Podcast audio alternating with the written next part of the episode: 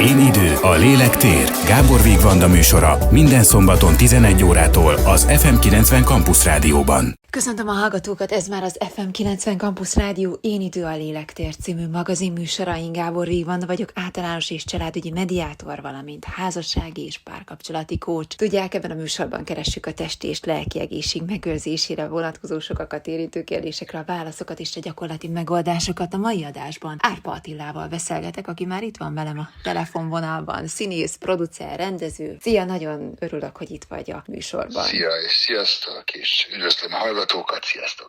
Pont azon gondolkodtam, mielőtt hívtalak, hogy de jó, hogy legalább ezt a beszélgetést, ha még személyesen nem is tudunk egy stúdióban lenni, azért így telefonon keresztül meg tudjuk oldani, és hogy milyen jó, hogy egyáltalán az elmúlt két évben lehetőség volt arra, hogy ha személyesen el is maradtak a találkozások nagy része, hogy a, hogy a technika legalább lehetőséget adott arra, hogy mégiscsak tartani tudjuk a kapcsolatot, és úgy belegondoltam, hogy vajon neked hogyan telt az elmúlt két éved, mennyire írta át a terveidet, az elképzeléseidet, a koronavírus, meg ez az egész elmúlt két év. Érdekes volt, mert miközben az egyik oldalon persze eleste bizonyos munkáktól, ugye külföldi stábok, akik nem jöttek, forgatások, amiket eltoltak, de mégis azt kell, hogy mondjam, hogy az egyik leg, munkai szempontból az egyik legizgalmasabb két éven volt, mert egyszerűen olyan vegyes volt a felhozatól. Lehet, hogy talán pont a Covid miatt, vagy nem tudom, hogy mi az oka ennek, de tényleg elkövetkezett egy olyan fél év,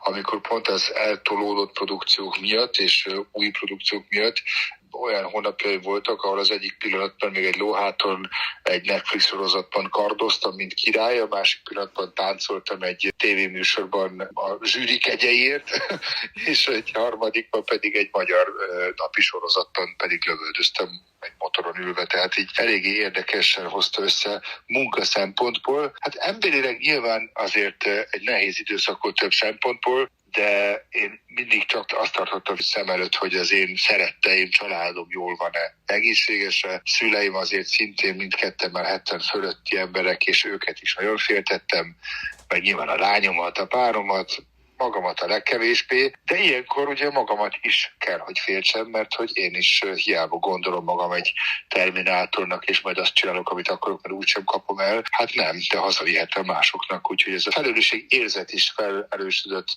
szerintem nem csak bennem, hanem sok emberben. Pont arra gondoltam, hogy hogyha el is tolódtak így a, a munkák, az vajon váltotta ki belőled mondjuk türelmetlenségi érzetet, hogy, hogy nem pont is, nem úgy alakulnak esetleg a, a dolgok, ahogy olyan szeretted volna, mert nagyon sokan mondták azt, hogy teljesen át kellett szervezni az elgondolásaikat, és hogy olyan sok mindenre is megtanította ez a, az elmúlt időszak az embereket, hogy, hogy valahogy rugalmasabban is próbáljanak hozzáállni a dolgokhoz, vagy hogy elfogadják, hogy hát nem tudunk mindent mi irányítani. Nekem ez a fajta kényszerpihenő egyrészt jól jött, tehát én nagyon-nagyon sokkal foglalkoztam, sok mindent csináltam, folyamatosan valamilyen forgatás, rendezvény, filmpályázat. Nekem az egyrészt nem tett. Lelkileg igazából nem volt annyira vészes, hogy be voltam zárva, és nem mehettem sehova, hanem egy kicsit egy ilyen, hát mintha a sors oda szólt volna, hogy kicsit lassítsunk le, kicsit pihenjünk meg, kicsit gondoljuk már végig, hogy mit csinálunk éppen. Én mindenféleképpen így éltem meg, úgyhogy ez az egyik. A másik pedig az, hogy az én szakmámban ebben a showbizniszben egyébként is ilyen az életünk, hogy nem tudjuk, hogy mit hoz a jövő. Tehát az egyik pillanatban, ahogy említettem, még éppen forgatunk egy nemzetközi szuperfilmben, aztán utána egyszer csak egy hónapig semmi. Tehát ez a fajta kiszámíthatatlan, nem is tudom, dinamikája ennek a munkának az eddig is megvolt. Azt, hogy emberek, akik egyébként rendszeresen minden reggeltől estig ezt csinálták, és minden meg volt tervezve, és a Covid mindent keresztbe vágott, na azt nem is tudom elképzelni, hogy nekik milyen rossz lehetett. Úgyhogy én csak hálás vagyok, hogy, hogy nekem nem igazán okozott kárt a Covid, a környezetemnek sem annyira, és lelkileg sem, mert mondom, szakmailag fel voltam rá készülve, és rám fért tulajdonképpen ez a kétszer pihenő, hogy most egy pár hónapig akkor semmit. Egyébként is így fogod fel az életed? Most említetted a, a sorsot, hogy a sors oda szólt, hogy akkor egy kis kényszer pihenő, hogyha valami történik veled, akkor, akkor megpróbáld azt egy ilyen eleve elrendelésnek tekinteni? Amennyiben nem tudok rajta változtatni, akkor igen, mert fölösleges. Tehát én hiába kezdek most el szorongani és puffogni, és akkor karantén így, meg Covid úgy, hogyha úgysem az én hatalmamban van változtatni bármin is. Segíteni tudom a helyzetet, és hát nyilván a megfelelő attitűddel esetleg könnyebben átvészelni. És a jót keresni a rosszban is, akár sokszor ezt még anyámtól tanultam ezt a, ezt a mentalitást. Sok ilyen dolog van, amin nem tudunk változtatni. A kor, az idő múlása, világpolitikai helyzetek, amikhez nincsen sok beleszólásunk. Tehát segíteni tudunk változtatni őszintén szóval sok minden nem, és ezt kell elfogadni. Mert hiába írjuk ki a Facebookba, hogy mit gondolunk, hiába krákogjuk tele a sajtót, vagy a szomszéd kertet azzal, hogy mi mit gondolunk, nem fog ettől változni semmi. Vannak dolgok, amiket lehet tenni, cselekedni, de az már ugye általában erőfeszítés, és sok embernek már bonyolultabb. Vagy egyszerűen elfogadni, hogy ez a helyzet, és próbálni átvészelni, vagy éppen mondom segíteni, ha tényleg tudunk. Ez a típusú bölcs felfogás, ez mióta a tied? Mindig így gondolkodtál? Mióta rájöttem arra, hogy fölösleges bizonyos dolgokat túl gondolni, mert nem vezet sehova. Tehát um, itt most kitört éppen egy, egy háború konkrétan a szomszéd országunkban. Festhetem az egész social média profiljaimat sárgás-kékre, és mondhatom azt, hogy béke legyen, és Ukrajna mellett állok, és akkor mi történik? A Putin mit érdekli az, hogy ki mit csinál a Facebook oldalával? De ha akarok segíteni, akkor vagy elmegyek egy tüntetésre, bár az sem segít túl sok mindent, vagy oda megyek, beülök a kocsiba, és viszem az összes fölösleges ruhámat és élelmiszeremet, és odaadom, az már egy cselekedet, azzal már segítek. Igazából akkor történt meg bennem ez a váltás, amikor a, a közösségi média kezdett el olyan szinten hát ura lenni a világunknak, hogy amikor már így mindenkinek véleménye van, és mindenki el tudja mondani, mit gondol, de valójában senki nem kíváncsi rá, akkor fordult meg a fejemben az, hogy én akkor most itt mit méltatlankodok, mert éppen valami olyasmi történt, ami nekem nem tetszik, ha úgy sem tudok rajta változtatni, sőt, még nevetségesre is teszem magam, hogyha most elkezdek itt okoskodni, és úgy, hogy semmi közöm a valódi problématikához, vagy esetleg megoldáshoz. Pedig én alapvetően téged egy olyan embernek gondollak, aki azért úgy karcosan kiáll az elképzelése mellett. Ezt meg is teszem, ezt meg is teszem. Most az elképzelés az nyilván minden mindegy, hogy milyen formában. Tehát amikor mondjuk édesanyámnak nem olyan rég volt egy balesete, és elesett és beverte a fejét, és a mentő egy óra alatt nem ért ki a helyszíne Budapesten, pedig elmondtuk a diszpecsernek, hogy milyen helyzet, hogy öblik a vére fejéből, akkor pontosan tudom például, hogy a mentőt ilyenkor hiába szidom le, az eredeti mentalitásom alapján azt tettem volna. De hülyeség lett volna. Ebben az esetben kicsit ellent mondok magamnak, mert ilyenkor meg tudom használni a social médiát arra, hogy leírom az esetet felháborodva és ez a bizonyos ismertség, vagy celeb státusz, bárhogyan is csúfoljuk, vagy nevezzük, ilyenkor viszont tényleg segít, mert elkezdenek foglalkozni vele. Nem állítom azt, hogy azóta az egészség, magyar egészségügy rendbe jött azért, mert én kiírtam a Facebookra, hogy milyen felháborító, de biztos vagyok benne, hogy mentősök, diszpetcherek, vagy akik ezért felelnek, azért legalább felfigyeltek erre a panaszomra. Ez a segítséget megemlítetted, és az a történet jutott eszembe, amikor elmesélted talán pont az Ivánnal beszélgettél, a Fenyő Ivánnal, hogy oda szaladtál egy hajléktalanhoz, és nekiadtad a kabátodat, hogy mennyire fontos számodra egyébként az, hogy, hogy segíts azokon, hogy a, akiken mondjuk tudsz, és látod, hogy, hogy bajban vannak. Nekem borzasztóan fontos. Nekem ez egy, egy igazából egy ösztön, egy reflex. Tehát látok valakit, aki bajban van, akkor oda megyek és segítek. Hogyha találok ételmaradékokat a hűtőben vagy a spájzben, vagy akár az étteremben, akkor azokat nem fogom kidobni, hanem egy dobozba teszem is a kocsiba, mert tudom, hogy előbb-utóbb ott fog állni valaki egy piros lámpánál, aki ennek örülni fog. Úgyhogy én ilyeneket mindenféleképpen ez bennem van, belém van kódolva. A szomorú az, hogy amikor ezt csinálom, ezt ugye nem mindenki látja, és eddig nem is nagyon foglalkoztatott, csak amikor meg pont az ellenkezőt gondolják rólad, hogy te egy önző, arrogáns, biztos, hogy nem segítőkész ember vagy. Ebben a szakmában az image azért valamennyit számít. És ilyenkor azon gondolkodom, hogy most odaadtam neki az ételt, vagy itt ez a bácsi, akire ráadtam a kabátomat, mert egyszerűen nem volt más a kocsiban, és láttam rajta, hogy fázik. És ezt az interjúban is elmondtam, a cselekedet, az indíték, az ösztönös segítőkészség az, az ilyenkor megkérdőjelezhetetlen. De utána, amikor visszaültem, és már megnyugodtam, és láttam, hogy ő is mosolyog, csak így végig gondoltam azt, hogy ha, ha ezt most valaki felvette volna, és kirakná a netre, vagy én ezt posztolhatnám, akkor legalább tudnának az emberek, hogy én ilyen vagyok, de ilyenkor bezzegni senki, aki véletlenül egy mobillal 10 ezer forintot akar keresni, mert valami botrányt keres, de ez nyilván csak egy gondolat, aztán az a lényeg, hogy, hogy, hogy a maga a segítség megtörtént. Csak azt mondom, hogy a mai világban, ahogy az ítélő képessége az embereknek szerintem rettenetesen leroblott, pláne a social media által, magyar megköszönhetően. Egyébként mennyire érint meg azt téged, hogy, hogy ha esetleg másnak gondolnak, mint amilyenek valójában érzed magad? Mindenkinek meg lehet nyilván a véleménye, ez teljesen egyértelmű, és vannak emberek, akik engem is első ránézésre vagy nagyon vonzódok hozzájuk, vagy irritálnak. Van ilyen, vannak hollywoodi színészek, semmi közöm hozzájuk, csak egyszerűen vagy szimpatizálok velük, és szívesen nézem őket a vásznon. De vannak olyanok, akik azt mondják, ah, valamiért ez az ember nekem nem szimpatikus, vagy nem jó színész, vagy nem szeretem. Teljesen normális, teljesen elfogadható, hogy velem kapcsolatban is vannak emberek, akik, eh, akiket irritálok, vagy akiknek nem vagyok a kedvenc színészük. Ezzel nincs is baj, de ezzel nem is foglalkozom. A kritikával igen, amennyiben jogos, amennyiben produktív, és amennyiben értelmes. Tehát a fröcsögő értelmetlen kritika, és legyen az most éppen egy kritikus, aki ebből él, vagy egy, egy hétköznapi fogyasztó, aki ezt a, a közösségi médiában egy kommentben odaírja, az mindegy, az egyáltalán nem foglalkozom.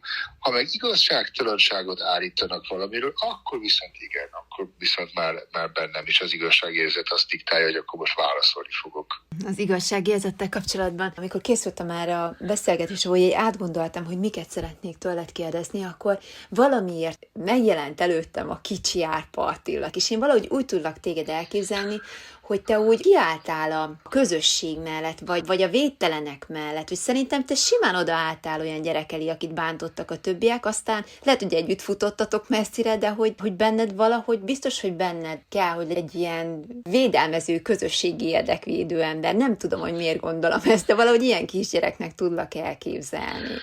Lehet, hogy olyan lettem volna, de arra nem volt szükség, mert én voltam az, akit bántottak általában, mert én voltam mindig a legkisebb. Én nagyon későn nyúltam, csak meg is lettem 189 cent. Én az általános iskolában mindig a legkisebb voltam. Úgyhogy engem kellett megvédeni, de engem nem igazán védtek meg, hogy magamat kellett megvédeni, ami vagy sikerült, vagy nem. A, a kislányod azt tudom, hogy borzasztóan fontos az életedben. Neki mit tudsz továbbadni? Ugye ő most már ilyen kiskamaszkorban van. Mi az, amit mindenképpen tovább szeretnél neki adni? Semmit az égvilágon nem szeretnék neki továbbadni, mert jelenleg tényleg kamasz, és bármit, amit mondok, az úgysem hallja meg. úgyhogy, úgyhogy mielőtt kamaszosodott, elláttam tanácsokkal, hogy élje az életét úgy, hogy boldog legyen, úgy, hogy ne fele, akarjon meg, megfelelni másoknak, ne foglalkozzon mások véleményével, stb. Legyen eredeti, legyen önmaga, legyen bátor, én ezeket tanítottam neki, legyen hangos, legyen, tehát legyen olyan, amilyen szeretne lenni. Aztán a kamaszkor jött, ami tulajdonképpen mindent megcáfolt, amit eddig tanácsoltam, és most tulajdonképpen csak annyit tudok tenni, hogy megvárom türelmesen, hogy ez a kamaszkor véget érjen, és akkor ismét elkezdem majd mondani neki az okosságokat. Te milyen voltál kamasznak? Mennyire volt könnyű vagy nehéz dolga veled az édesapádnak, édesanyádnak? Nagyon hamar önállósítottak ők engem, tehát én így nem tudom, 5-6 éves koromban már konkrétan egyedül mentem mindenhova bevásárolni, még iskolába, meg mindenhova. Egyrészt, mert azért Németországban nőttem fel, ahol egy picit más volt akkor még a, a helyzet, tehát a körülmények kicsit biztonságosabbak voltak. Környéken nőttünk fel, ami ezt lehetővé tette, ahol minden a közelben volt. Úgyhogy én igazából elég hamar önálló lettem, és így aztán nem nagyon okoztam problémát sem. Tehát eh, nem igazán tudnék beszélni családkori traumáról, vagy bármi ilyesmiről, hogy én nem tudtam volna velük kijönni. Sőt, kifejezetten normális, békés és jó gyerekkorom volt. Ha valami rossz történt, akkor az általában én csináltam. Édesapádra szerintem hihetetlenül hasonlítasz. Belső tulajdonságaitokban vannak egyezések? Hát most egy nagyon felszínes, filmes hasonlattal fogok élni. Igen, tehát apám mindig az erő volt, mindig az elpusztíthatatlan volt, egy terminátor volt. Én pedig mindig úgy tekintettem magamra, tehát hogyha ő a T-800, az volt a Schwarzenegger az első Terminátorban, akkor én már a T-1000 vagyok. Tehát már egy, egy picivel fejlettebb, kevésbé, hogy is mondjam, bumfordi, egy kicsit kifinomultabb talán, kicsit alkalmazó képesebb, de egyébként igen, tehát abszolút sokszor követtem azért az ő viselkedési mintáit de anyámét is, aki meg pont az ellenkező, úgyhogy ezért mondom mindig azt, hogy apám az ördög, anyám meg az angyal, és a kettő keveréke, hát igen, élni tudni kell ezzel a tudattal. Hihetetlen mennyiségű film, színházi szerep van már mögötted, és mindenféle karakter, tehát tényleg borzasztó színes a, a felhozatal. Ha ki kellene választani olyat, ami tényleg te vagy, vagy amiben nagyon önazonos vagy, az melyik? Mi vagy legszívesebben? Olyan nem nagyon volt még. Amikor a Cukorsó című filmben egy tévéproducert játszottam, akit csak a nézettség érdekel és semmi más, akkor az volt a legszebb bók, amikor valaki azt mondja, hogy jó, hát könnyű dolga volt, mert csak magát játszotta. Nem, baromira nem ilyen vagyok, de nagyon nagy bók, hogy ezt ennyire hitelesen játszottam, hogy ők azt gondolják, hogy én ilyen vagyok, a dupla csavar. De olyan, amiben én magamat tudnám játszani, olyan még nem igazán volt. Várom, lehet, hogy még lesz. Nem vagyok sem skót király, sem bérgyilkos, sem ukrán zsoldos, mint ugye jelenleg a sorozatban. Úgyhogy nem, nem tudom, majd lesz. De hogy ilyen, de ilyen színes vagy, hogy ezt mind meg tudtad testesíteni. Lehet, hogy akkor a, a te saját szerepedet te magad fogod megrendezni? Még az is lehet, még az is lehet. Igen. Igazából pont az a szépség a színészetben, hogyha az ember olyan szerepeket választ, amik távol állnak tőle, ugye ettől izgalmas az a szakma. Nem mindig izgalmas, néha nehéz is. Ugye a színházban a Tortúra című darabot játszunk Balázs Andrával a Karinti színházban, ez a Stephen King regénye alapján. Az például szintén egy karakter, aki elég távol áll tőlem, főleg már a darab vége felé, és az például nagyon nehéz játszani, ez kifejezetten fájdalmas és szorongásokhoz vezet aznap, amikor tudom, hogy játszani fogom este. Úgyhogy nem minden esetben jó szó az, amit használtam, hogy izgalmas. De igen, minden inkább valami olyasmit játszhat el az ember, annál inkább úgy érzi magát, mint amikor gyerekkorokban indiának vagy kavbolynak öltöztem be. Ha már rendezést megemlítettem, akkor egy picit arról is beszélgessünk, hogy te annak idején a tévézést választottad, a kereskedelmi tévézést, és a magát a tanulmányokat egy picit oldalra raktad. Ez akkor mennyire volt nehéz döntés is, és gondolkodtál-e azon, hogy mondjuk, ha nem így döntesz, akkor mi történik? Mennyire alakul máshogy a pályád? Mi lett volna, ha arra nem tudjuk a választ? Ezen kár filozofálni, mert nem fogjuk megtudni. Nekem ott a döntés ugye úgy szólt, hogy vagy folytatom a, a Színház és Filmművészeti Főiskolát, vagy az RTL Klubnak a alapításánál részt veszek.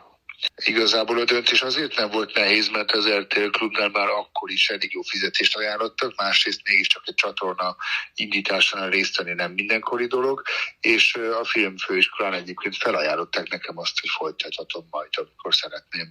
Mi az, amit egyébként szeretnél még, ezt már nem? De van olyan, amit még szeretnél, ami még, ami még benne van a kis szakmai álmaid között? Hát nyilván rengeteg filmet csinálni, különböző műfajok, amikben ki szeretném magam próbálni, mert rendezőként azért eléggé beszorultam az argó filmekkel egy bizonyos kategóriába, holott én azt gondolom, hogy elég sok minden más is tudnék csinálni, sőt, szeretnék is. Ezen kívül azért vannak még történetek, amiket így vagy úgy el szeretnék mesélni, legyen az most éppen egy film formájában, egy regény formájában, vagy akár egy sorozat formájában. És igen, tehát a lista, hogy még mi mindent szeretnék csinálni, az nyilván végtelen. Mennyire változott meg egyébként, ahogy te látod? Mi az, ami ma érdekli mondjuk azt, aki leül a tévé elé, vagy leül a, az internet elé, és, és ma már ugye ott tévéznek az emberek. Mi érdekel bennünket így 2022-ben? Ez nagyon korosztálytól függ szerintem. Tehát akik a tévék elé leülnek, és mondjuk az én korosztályom, vagy a 30 fölöttiek, azok ugyanarra vágynak kikapcsolódásra, esetleg értelmes tartalomra, vagy pont az ellenkezére, hogy ne kelljen gondolkodni, ez sok mindenen múlik nyilván, és azt veszem észre, hogy viszont a fiatalok, tehát mondjuk a 20 év alattiaknál viszont más a helyzet, ők arra vágynak, hogy valami kösse le őket, de szinte semmi nem tudja már őket lekötni, és ezért működnek olyan platformok, mint a TikTok nagyon jól, ahol 32 60 másodperces tartalmakat kell, lehet maximum feltölteni, és egy gomnyomással, ha nem tetszik, már mész is tovább egy teljesen más tartalomhoz, egy más előadóhoz, egy más stílushoz, más műfajhoz. Tehát én azt gondolom, hogy, hogy itt van egyébként egy nagy különbség a, a generációk közt, de remélni tudom csak, és egyébként a Netflix is hál' Isten ebben azért igazat ad nekem, hogy azért a nap végén még mindig a vagy a nagyon különleges, vagy a kifejezetten értelmes tartalom nyer. Téged mi kötött le egyébként ebben a korban? Mivel szeretted tölteni az idődet, és mit csinálsz ma, hogyha éppen nem rendezel, nem színészkedsz, nem a színpadon állsz, nem dolgozol, mivel tudsz kikapcsolódni? Olyan, hogy nem dolgozom, olyan szinte soha nincs, mert én még akkor is, hogyha éppen magánemberként valamit csinálok, egy hobbit vagy bármit, akkor is mindig eszembe jut, hogy egyébként ezt lehetne úgy használni, és akkor abból azt lehetne alkotni, hogy. Tehát az agyam az úgy van kalibrálva, hogy, hogy mindig dolgozik valamilyen formában, vagy próbál alkotni, vagy asszociálni. De ez jó, tehát nekem ez a kikapcsolódás. Tehát amikor barátokkal borozunk, forgatókönyv ötleteken, vagy filmekről beszélgetünk, zenélünk, nekem, nekem ez a kikapcsolódás. Aztán persze vannak emellett sportok, amerikai foci, lovaglás, stb az idő, amit a lányommal töltök. De mondom, ezek mind igazából kikapcsolódás is, meg nem is. Mert ha kimegyek lovagolni, akkor ez egy kikapcsolódás, de ezért ott van a fejemben az, hogy most jó lenne azért ezt a, ezt a patakot átugrani, mert lehet, hogy lesz majd olyan film, ahol ezt is tudnom kell. És akkor már megint a munkánál tartunk, ugyebár. Van olyan, hogy nézel mondjuk egy filmet, és azt mondod, hogy ez de jó szerep, ezt, ezt én is megcsinálnám. Vagy éppen azt mondod, hogy na, ezt én jobban megcsináltam volna. Nyilván vannak ilyenek, nyilván vannak ilyenek, de nem így fogalmazok ilyenkor. Tehát amikor látok egy mondjuk egy magyar filmet, amiben van egy szereplő, és én azt gondolom, hogy én lehet, hogy ezt jobban csináltam volna, akkor nem ez fogalmazódik meg bennem, hanem az a kérdés, hogy miért nem engem választott a rendező. Én inkább így fogalmazok ilyenkor. Tehát amerikai filmekben nyilván fölösleges ezen gondolkodni. Azért nem engem választottak, mert nem vagyok hollywoodi sztár, egyszerű a válasz. De inkább nem, tehát inkább nem ezeket szoktam gondolkodni. Egy termék, egy alkotás, egy mű, ami már készen van, azon véleményezem, tetszett, nem tetszett, esetleg elemzem, hogy miért nem, nyilván ez egy szakmai ártalom, de utána tovább lépek. Tehát, a, most nem olyan rég volt egy film a mozikban, a Dűne című film, ami elég sok oszkárt is nyert, és ott például egy szerepre én próbafelvételen voltam, ami tényleg egy három mondatos szerep, egy tábornok, és nem kaptam meg, és amikor meg a filmet megnéztem, igen, felmerült bennem az a kérdés, hogy oké, okay, tehát ez a ír, számomra ismeretlen, furcsa arcú színész kapta meg, Miért? Miért nem én? Persze, felmerül bennem a kérdés. Úgyhogy majd megkérdezem a Denis villeneuve majd amikor a második részben egy sokkal nagyobb szerepet kapok. Pedig te rengeteg külföldi filmben szerepelsz, hát angolul, németül is válasz szerepeket, tehát Hollywoodban is ott a helyed lenne bármikor. Mondjuk nyelvi akadálya nincsenek. Nem is a nyelv a lényeg ilyenkor, hanem azért az, hogy az ember ott van, a beköttetései, de leginkább az, hogy éjjel-nappal ott van, ott él éveken keresztül, és, és még akkor is kérdőjeles. Tehát bármilyen furcsán hangzik, de itt Budapesten én könnyebben és gyorsabban jutok, és több szerephez jutok amerikai hollywoodi filmekben, mintha Hollywoodban lennék. A konkurencia is egészen más, tehát az, hogy én azért fizimiskámmal és nyelvtudásommal itt Budapesten helyben vagyok, az konkrétan egy előny, és vagyunk itt mondjuk nem tudom, 5-6-7 színészek a hasonló kategóriában, és felváltva szerepelünk is jóformán mindenben. Tehát az én filmográfiám azt, azt Magyarországnak köszönhetem, hogy ez ilyen hosszú. Hollywoodban szerintem a negyedét sem tudtam volna leforgatni, vagy megkapni szerepeket. Beszéljünk még egy picit arról, hogy ha már a szerepekről, meg így a korosztályukról, hogy te mennyit változtál az elmúlt években. Akár felfogásban, akár gondolkodásmódban. De mit gondolsz, hogy mondjuk az elmúlt 10-15 évben mennyivel lett másabb a mostani Árpa Attila, mint, mint 2000-es évek elején voltál, vagy a 90-es években? Egy egészen furcsa metamorfózison megy át az ember ilyenkor, megváltozik az értékrend, megváltozik a prioritás. Nyilván ehhez sok minden kell, például az is, hogy gyerekem született, tehát azért ott is sok minden változott azért bennem és körülöttem de én azt vettem észre, hogy az ember egyre inkább visszavesz az igényekből, és egyre inkább arra koncentrál, ami tényleg fontos. Tehát amikor én 20 valány évesen azt gondoltam, hogy a pénzzel és a szexen kívül semmi nem fontos az egész világon, hát nyilván ma már egyáltalán nem így gondolkodom, mert a pénz nem fontos. Határszület. és mindenki behelyettesíti azzal, amivel gondolja. Igen. Egyébként van olyan, amikor te is félsz, amikor neked is vannak kétségeid, akár döntésekkel, akár saját magaddal kapcsolatban, és olyankor például ki tudod valakinek kérni a véleményét, vagy megbeszéled magaddal, esetleg a fentiekkel? Nem, én nem, nem félek, nem szoktam félni, félteni szoktam, és az őszintén a féltés az szerintem egy sokkal nehezebb és fájdalmasabb érzés, mint a félelem. A félelem azért nincsenek, mert egyrészt azért mégiscsak 50 év alatt kitapasztaltam ezt az életet, és hogy működik, és milyen veszélyei vannak. Nagyon sok mindent láttam és tapasztaltam már. Én nincsen nagyon olyan dolog, ami engem meg tudna bármilyen formában lepni, vagy ijeszteni, ami velem kapcsolatos. Tehát most nyilván gondolok itt a legrosszabb dolgokra, a tragédiákra, tehát legyen az most éppen egy betegség, egy börtönbüntetés, egy csőd, bármi ilyesmi, ez semmi nem tudna meglepni vagy megrázni. De a szeretteimmel, ha valami történik, az viszont annál inkább. Tehát nem, a klisé, a macsó végre kimondja, nem, én nem félek semmitől, és ez tényleg így van. De félteni annál inkább. Ezt kérdeztem az előbb, hogy meg tudod-e valakivel egyébként beszélni a dolgaidat, hogyha vannak is kérdések vagy kétségek benned. Te az a fajta típusú ember vagy, aki, aki magában próbálja megoldani a dolgokat, vagy elmeri mondani, el tudja mondani másoknak? Szerencsés ember vagyok, mert mindkét szülőmmel nagyon jó ápolok, nagyon jó viszonyban vagyok az ex-feleségemmel, és nagyon sok barátom van. Tehát konkrétan egy teljes tanácsom van, ahol választatok, hogy kihez fordulok, melyik kérdésre vagy problémával, és hogyha éppen olyan a helyzet, akkor azt meg is teszem nyilván. Valami nem sikerült, vagy nem úgy sikerült így visszanézve az életedbe, akkor, akkor azt így fel tudod így dolgozni, el tudod engedni? Valamit igen, valamit nem. Tehát amikor valamit elhalasztottam, elmulasztottam, rosszul döntöttem, akkor nyilván az ember még egy darabig rágódik rajta, felteszi magának a kérdést, mégiscsak ezt a fölösleges kérdést, hogy mi lett volna, ha, majd gyorsan túllép rajta, mert nem az történt, majd megkérdezi azt, hogy vajon miért akarta ezt a sors, hogy így alakuljon. Talán kap rá választ, talán nem, de előbb-utóbb nyilván attól függ, hogy miről van szó, de az idő elmulasztja ezeket a kérdéseket, e, esetleg az esetleges belső vívásokat vagy hibáztatásokat, mert egyszerűen fölösleges nem változik meg, nem lesz jobb tőle, és visszautazni az időben nem tudunk, hogy másképp döntsünk.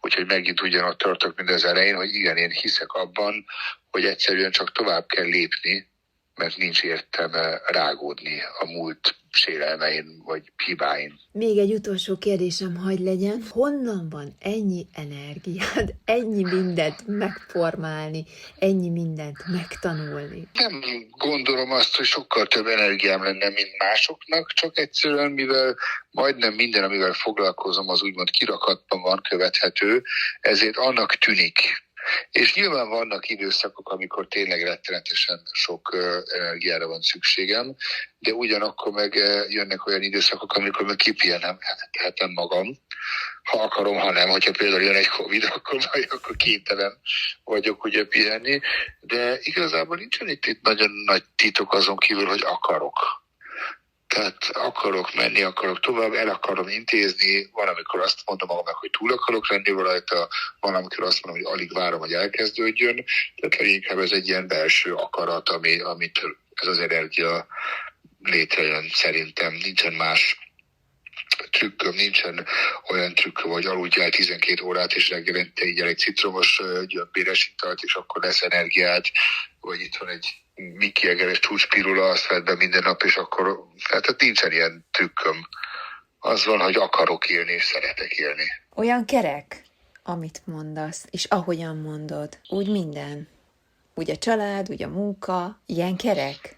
Hát van is emögött rengeteg munka, energia és hit, hogy ez így alakuljon és ilyen legyen. Én nagyon szépen köszönöm, hogy egy picit beengedtél bennünket a lelkedbe is láthatunk, és jobban megismerhettünk dolgokat az életedből. Nagyon szépen köszönöm, hogy beszélgethettünk. Köszönöm szépen a beszélgetést. Kedves hallgatók, ennyi volt már az Én idő a lélektér című magazinműsor itt az FM 90 Campus Rádión. Ha nem maradtak volna az adásról, akkor visszahallgathatják a Spotify felületünkön, vagy a Facebook oldalunkon, illetve a YouTube csatornánkon is. Írhatnak is nekünk az én időkukat fm90.hu e-mail címre, és egy hét múlva is tartsanak velünk. Én várni fogom Önöket, további kellemes rádiózást kíván a szerkesztő műsorvezető Gábor Vigvanda.